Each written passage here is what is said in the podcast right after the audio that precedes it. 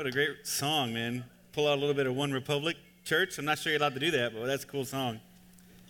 You know, there's so many things that that song will preach when it comes to dealing with money, when it comes to the way that we see our lives, the, the things that, that are wrong feel so right, the things that are right feel wrong when it comes to the way that we manage things. But the reality is, uh, at some point, it'll all be done. And we're not going to be counting dollars anymore. We're going to be counting stars, right? It's talking about the fact that this life doesn't last very long.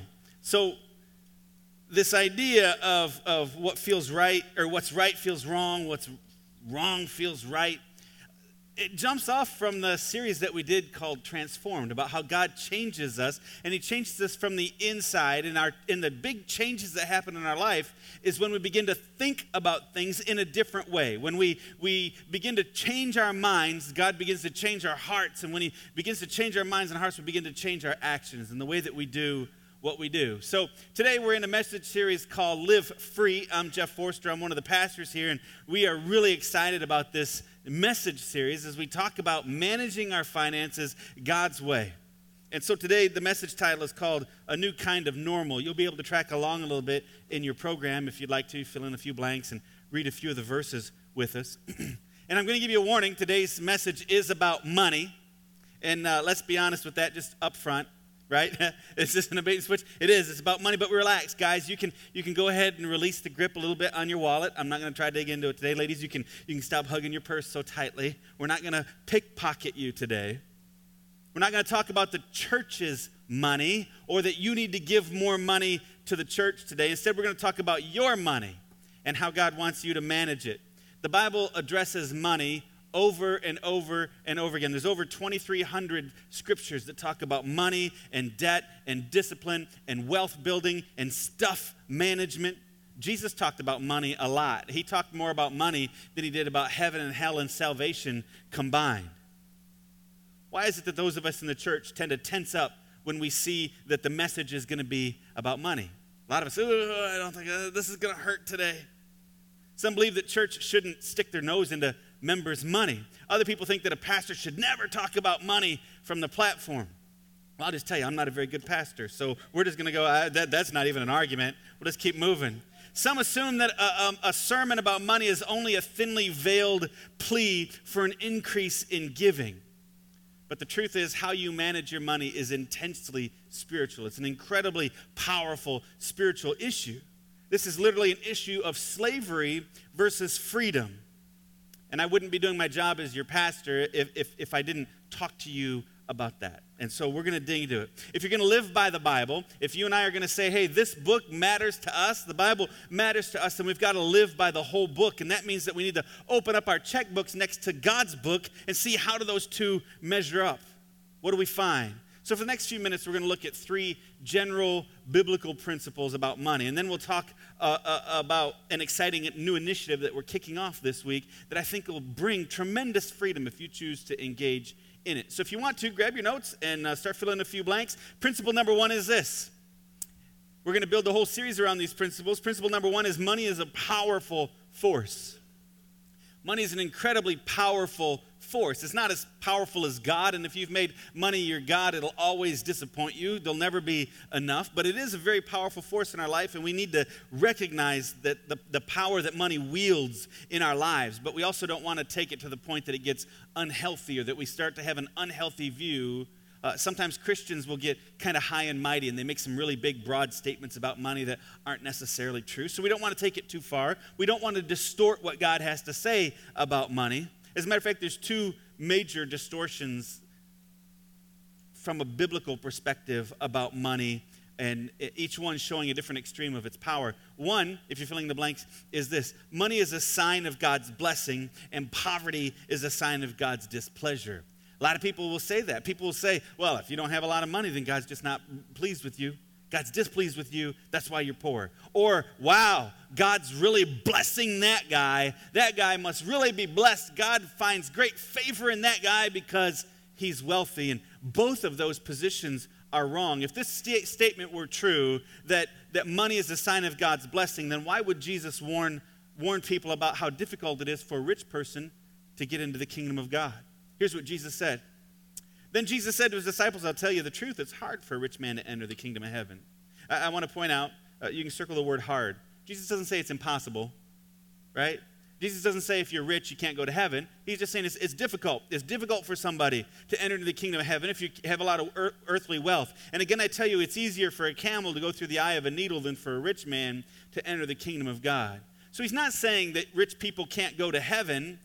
He's saying that sometimes the more that we have, the harder it is for us to see our need for God. We get so distracted with other things, if we're so satisfied with our own abilities, sometimes we don't see our need for God. And if you dig into the rest of Jesus' teaching about finances and wealth, this is like one of the only significant warnings about it.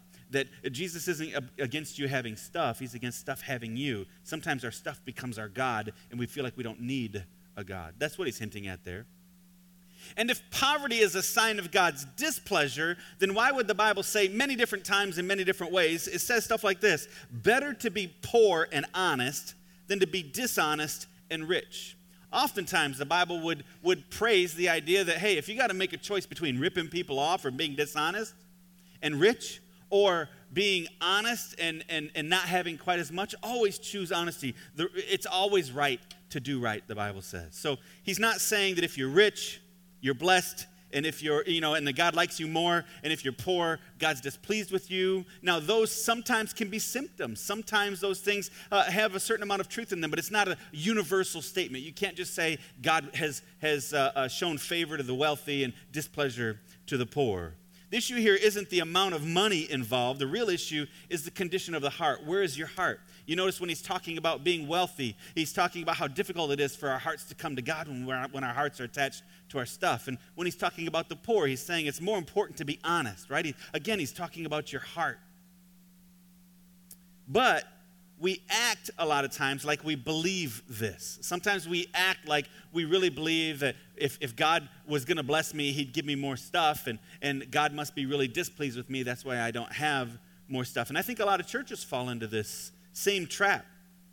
Sometimes they wind up giving special treatment to wealthy members because they give more money. And in this, we wind up getting very confused. This is nothing new, though. In the book of James, chapter 2, uh, James was Jesus' brother. He also was the first pastor of the church in Jerusalem, the very first church, and, and uh, was a, a, great leader. And he wrote a fantastic little book. It's not very long, it's towards the end of the Bible. If you take a New Testament or a Bible and just go uh, Revelation, you go back like five books, and there's James, this little, like, short little book.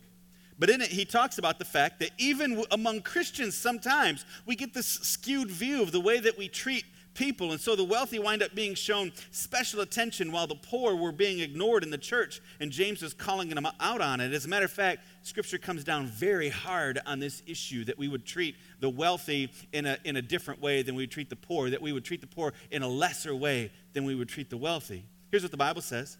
James says, Yes, indeed, it is good when you obey, obey the royal law as found in scriptures, which is what? Love your neighbor as yourself. Isn't this what Jesus said? Love God with all of who you are. Love your neighbor as yourself. He said those are the two greatest commandments.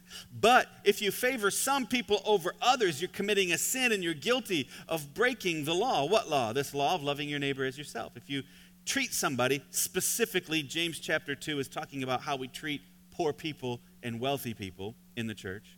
He says if you treat poor people lesser, then he says you're breaking Jesus' law to love God and love other people. Another major misconception about money is this money is evil. Sometimes people will talk about money is evil, and that's just wrong. It's not true.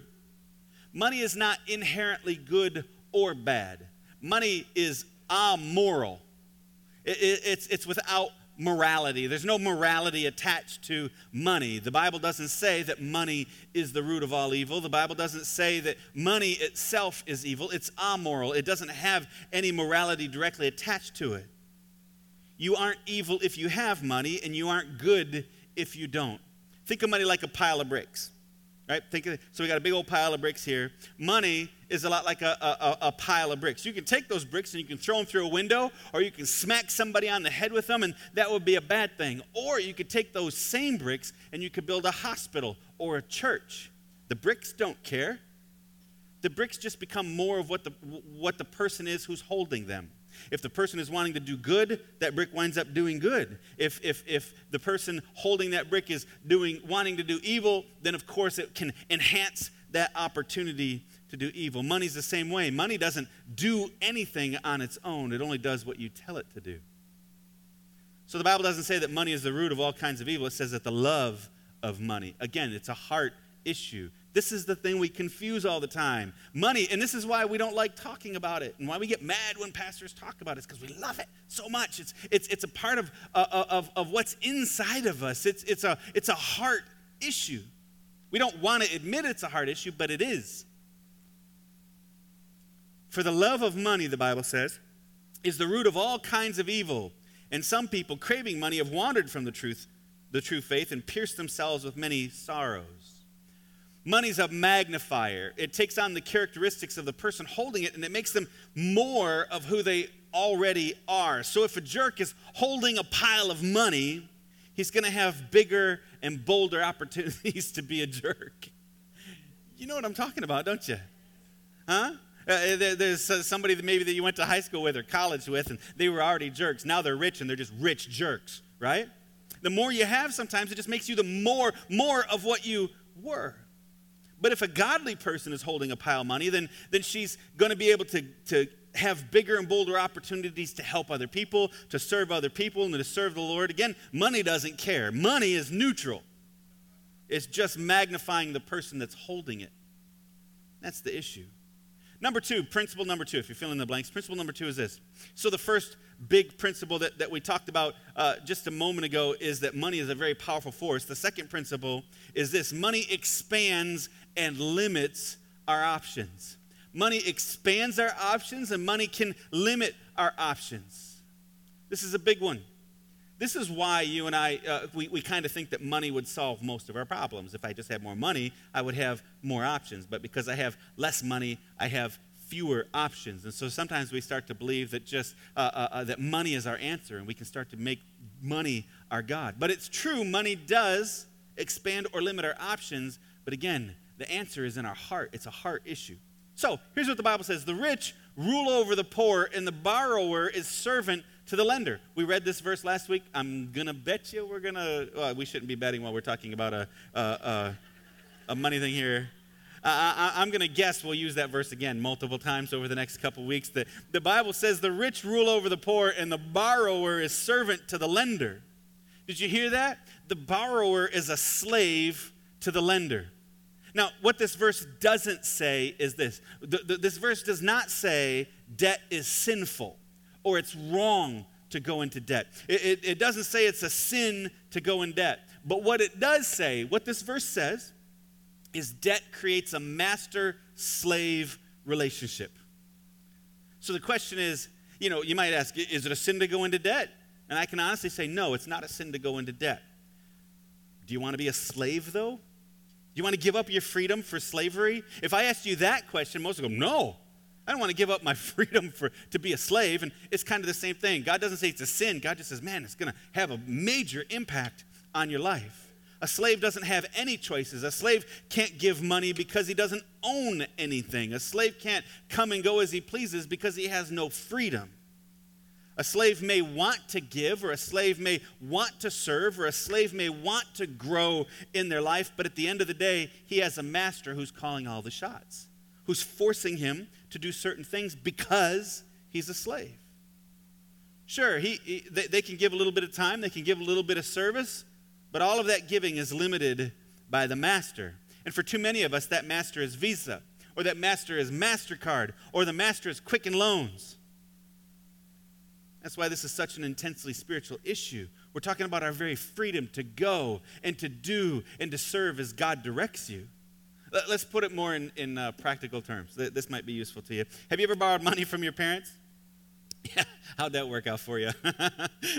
right? Uh, uh, many of us, perhaps, we, we've, we've borrowed money from our parents or loaned money to your kids, right? Uh, you loan money to your kids. Uh, what did that do to the relationship? The majority of relationships, the majority of family members who wind up loaning or borrowing from family members, it winds up having a negative impact on the relationship. There was a, a survey on uh, bankrate.com, and uh, it said 57% of those polled have seen a friendship or a relationship end because of losing money. 57% of the people uh, that were polled said, Yeah, I've lost a friendship or I've lost a good relationship with my brother, my sister, or whoever, my son, my daughter, because of loaning them money. 63% have seen someone skip out on repaying a friend or family member. 63% of the people that, were, uh, that responded to the poll said, Yeah, I've seen people skip out. We, we loaned them money and then they left. They never paid it back. And so, how did you feel about that? It, it ruined the relationship. When you loan money to someone, even your own children, you immediately begin to, the, the relationship immediately begins to change. The family dynamic begins to change. The lender may not feel it. Maybe, maybe the lender was just, uh, the Bible says this if you loan money to a friend or you loan something to a friend, the best way to do it is to, in your heart, just give it to them, not expect any repayment. Now, if they pay back, that's great.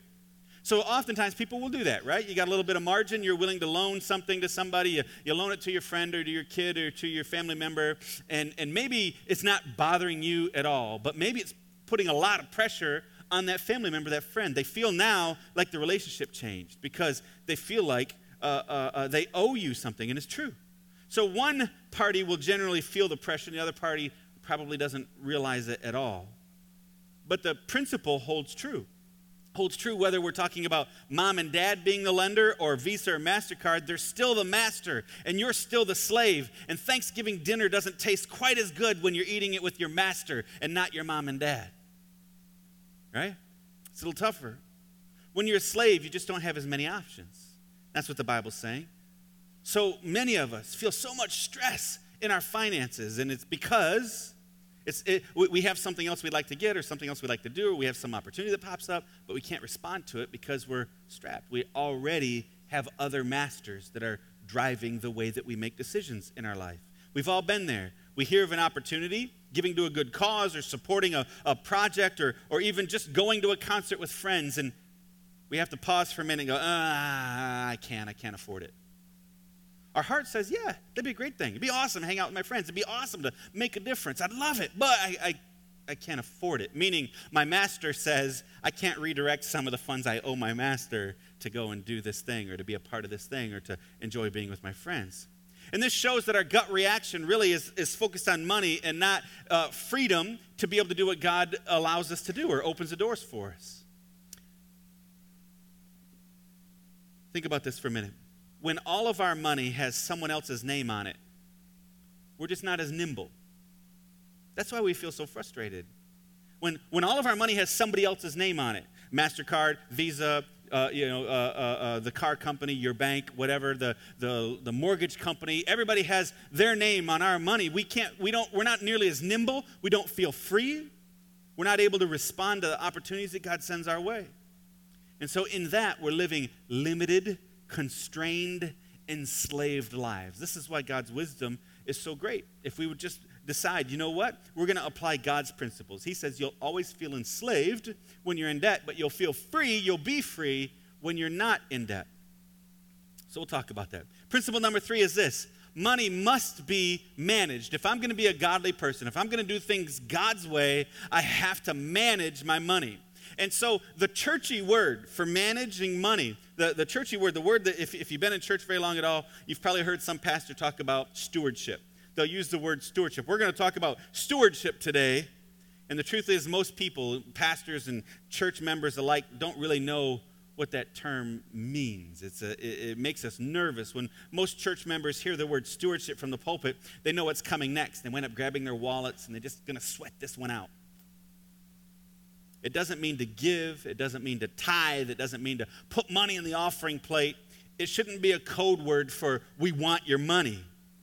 Steward literally means manager. And the Bible uses that phrase over and over and over again about a steward being a good manager, somebody that was honest and, and, and, and a person of integrity that manages things well.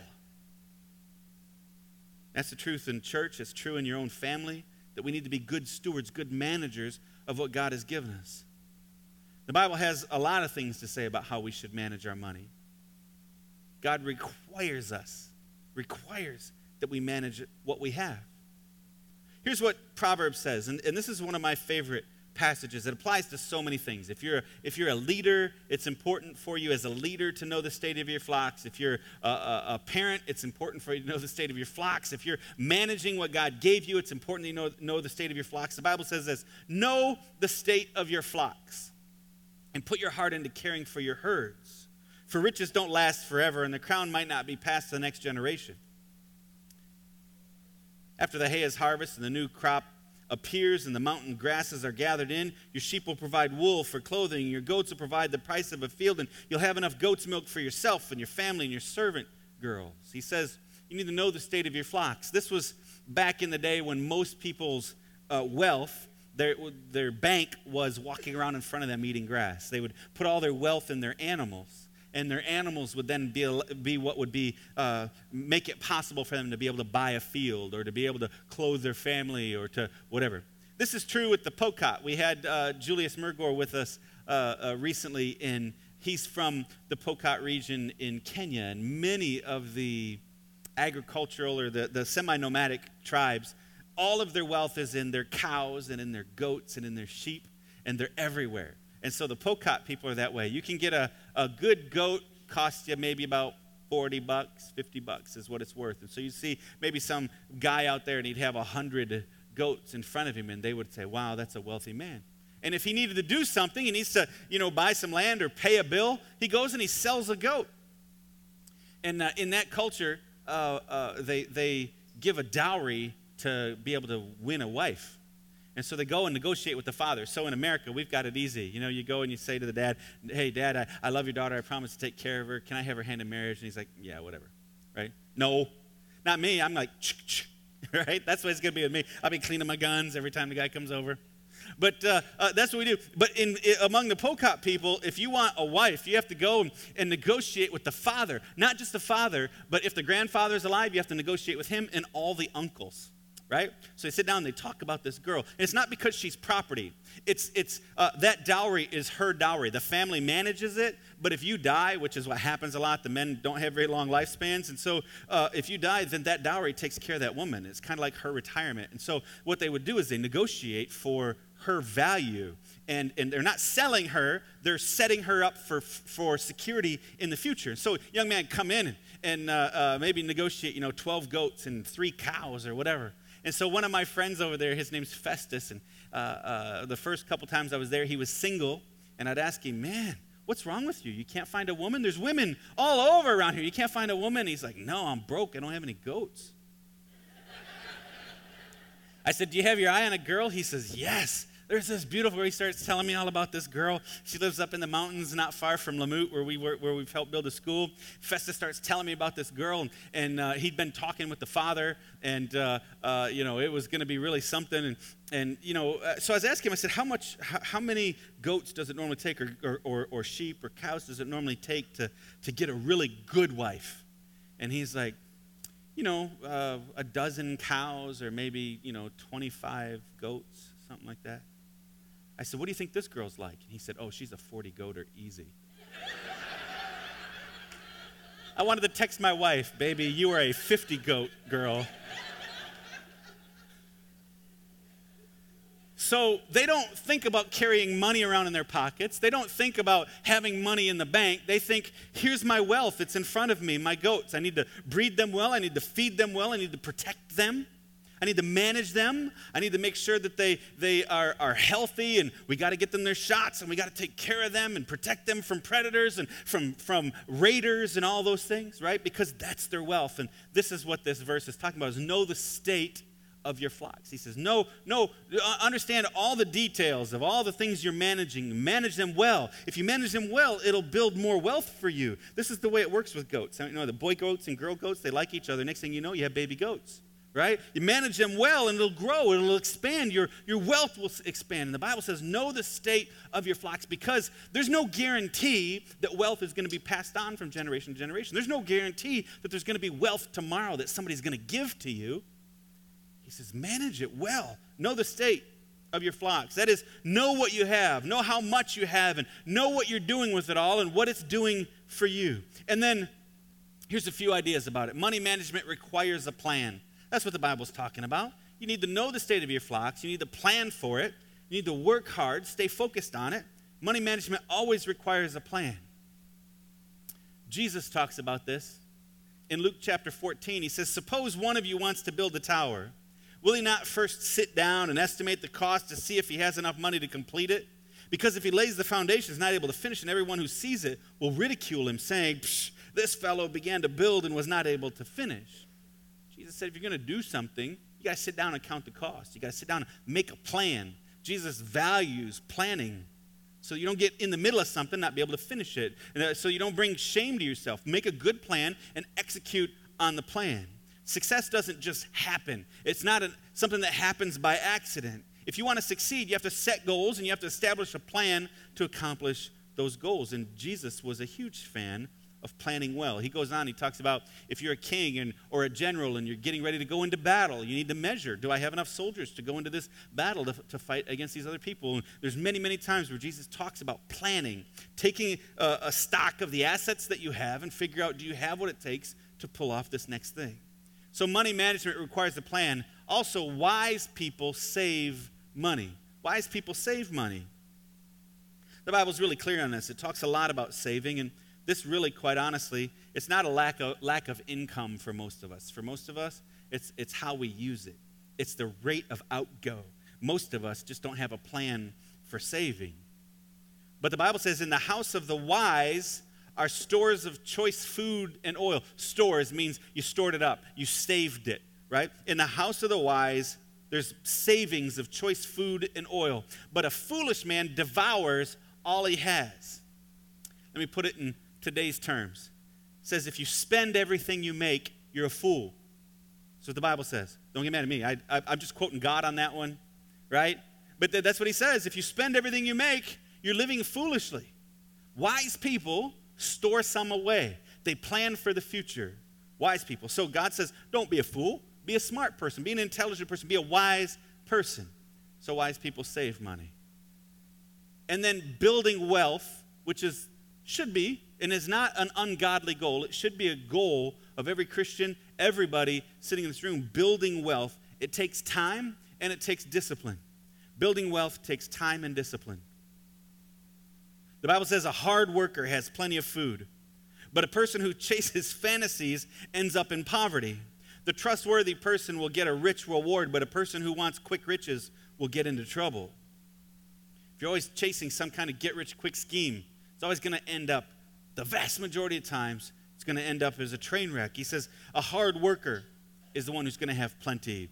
A, a trustworthy person, being steady, going ahead and having some discipline, and, and over time, you build wealth. There's no such thing as a get rich quick. It's not about uh, suddenly just hitting it. That's not a good retirement plan, hoping that you hit the lotto, right? One in 400 million or whatever it is, right? Sh- your goal should be to get rich faithfully, not to get rich quick. God, I just want to get rich faithfully. God's sending enough through me to build wealth. The, the uh, Einstein talked about this, and, and I was just talking this with, with my son uh, not long ago. Einstein said that the most powerful force in the universe is the force of compound interest. It's true for those of you who understand that, right? Don't you wish you start, started putting away $200 every single month when you were 20? By the time you're 65, you'd have a million and a half dollars in the bank, right? Because of compound interest. When you're making interest off of your interests, interests, interest, you're making some jack, right? It takes time. It's not about getting rich quick, it's about getting rich faithfully. It's about setting a plan in your life and laying that plan out in a way that you can execute honestly and faithfully and do it in a, in a solid way and understand that God says, I will bless you when you do things my way. So here's the plan. This is the plan that we're laying out for you. And this is my last big pitch for this because we're diving into it uh, uh, head first next week. And that is this the plan is what we're calling, uh, what, well, what Dave Ramsey calls Financial Peace University. This is a mechanism, it's a tool he's put together uh, to help people, not just Christians, but he uses tremendous biblical principle, a lot of scripture in it, to teach us how to manage our money wisely. God has a plan for your money. And, and his plan isn't, I owe, I owe, so off to work I go. Right? That's not God's plan. God's pouring out his blessings. You and I, we live in America. We are blessed, period.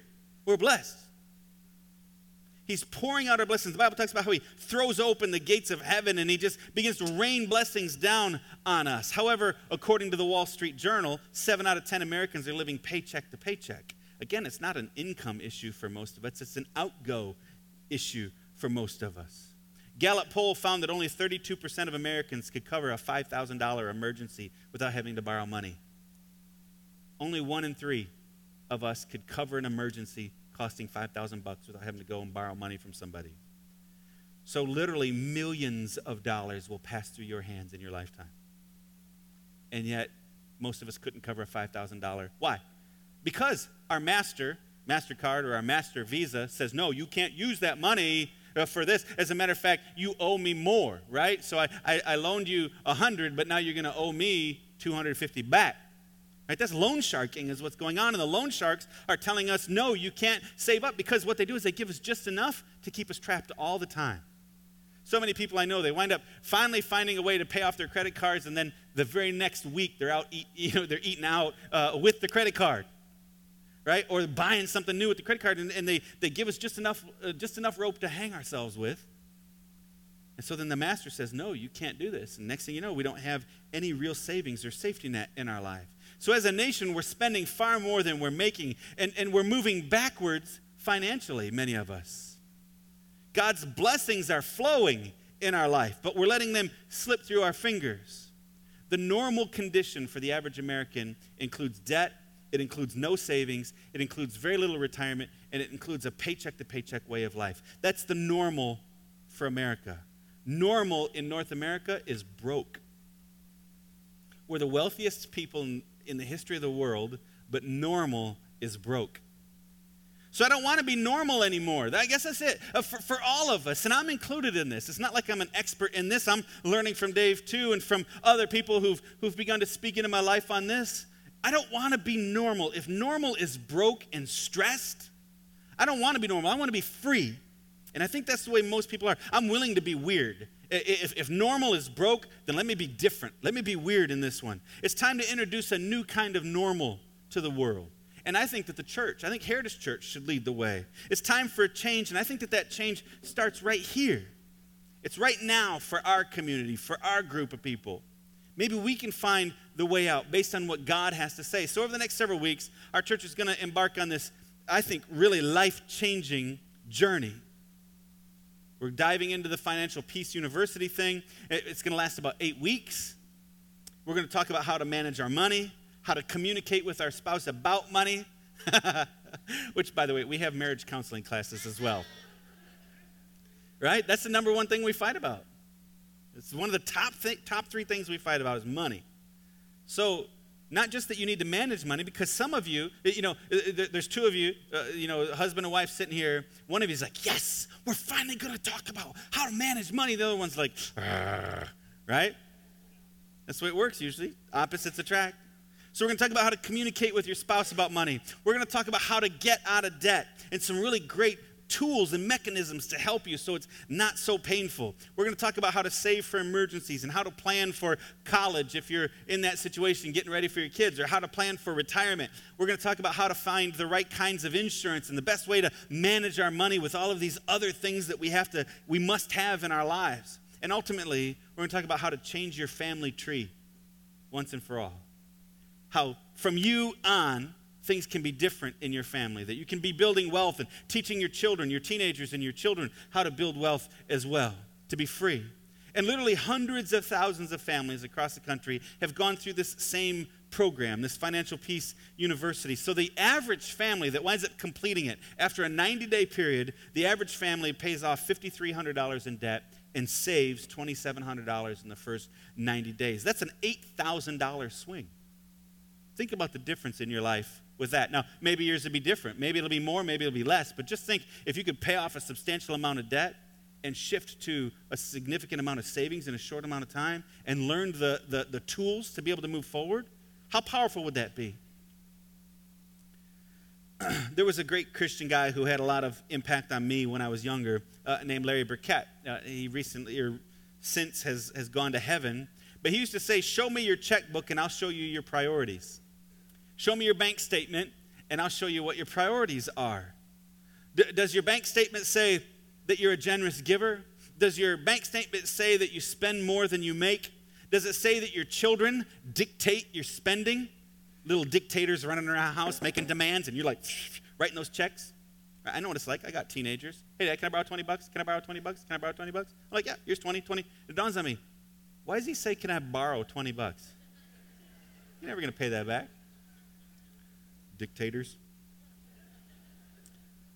Does it say that, does, does your, your bank statement say that saving money for emergencies and retirement is a priority for you? Does your bank statement say that God's ways are my ways and I choose to do things His way? Does your bank statement say you're free or does your bank statement say you have a half dozen or a dozen slave owners that are directing your every move? Together, we're going to walk through this, I think, really amazing journey. And you're going to see some, some very dramatic changes, I think, in your family and I think ultimately in our church family as a whole. It won't just be one or two, it's dozens and dozens. We already have a lot of people at Heritage Church that have gone through this, this series that have incredible stories, and we'll be sharing those stories about how people began to find freedom. So we're just going to lock arms. We're going to trust that God is going to do what He promises to do, and we're going to boldly embrace His principles, His ideas for managing the money that He's given us. And I'm very excited about what we're going to discover together. So I'm asking you, won't you join us?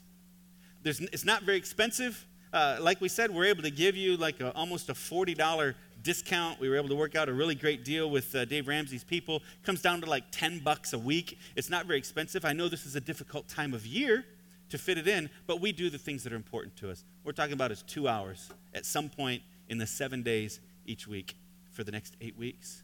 And I believe that you can be free we had dozens, hundreds of people uh, uh, jump on board with this last week, and, and uh, so our groups are filling up very quickly. If you're interested in hosting a group, uh, make sure you step out in the lobby and talk to somebody about it. If you're interested in, in just jumping in on a group, those are filling up very quickly, but we still have some room for you uh, because they're kicking off this week. So, Lord, I just pray that you be with us. We know that you are, but help us to be aware that you're with us at all times with regard to the way that we manage our finances, with our own hearts the way that we fall in love with stuff or fall in love with some new shiny thing. And then we wind up getting into a situation where we're willing to leverage and even sacrifice our future for the immediate. God, help us to build wealth your way. You're not saying to say no always, you're saying to do things the right way so we can say yes. God, I pray that we would find real freedom in you as we choose to go your way. Help us to have an understanding that this life doesn't last very long. There's a day when we're going to stop counting our dollars. So, God, help us to make it count today in this life. In Jesus' name we pray.